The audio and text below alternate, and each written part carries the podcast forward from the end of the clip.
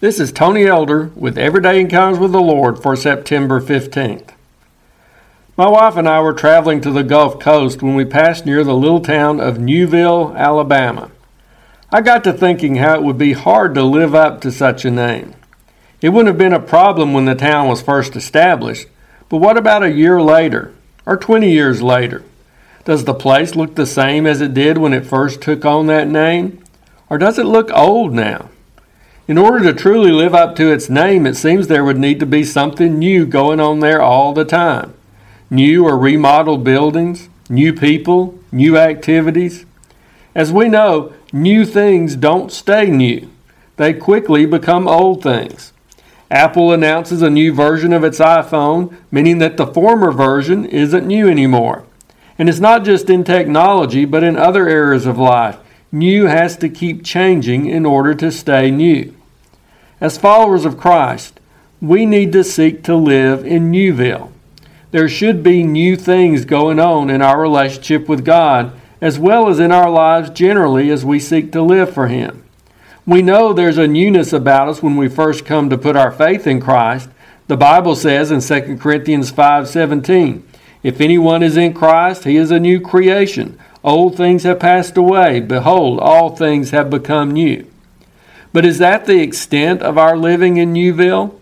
Did the Lord do something new in our lives 10 years ago, 20 years ago, or however long it's been, but hasn't done anything new since that time?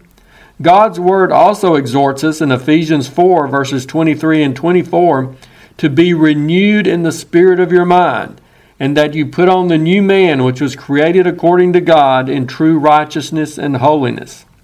We were made new when we received Christ but we also need to be renewed on a regular basis in our hearts, minds, and spirits. Some things don't change. Concerning Jesus himself, the Bible declares he is the same yesterday, today, and forever. Although Jesus' character remains the same, I don't believe it takes away from the newness associated with him and with following him.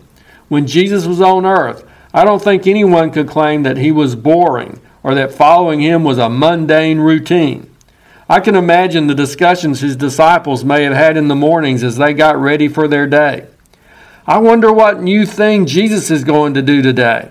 I wonder what disease he's going to heal, what kind of evil spirit he's going to cast out, what new teaching he's going to share today.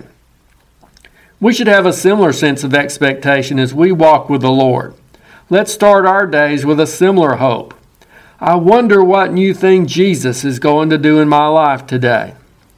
Now, there's a place for both the old and the new in our lives.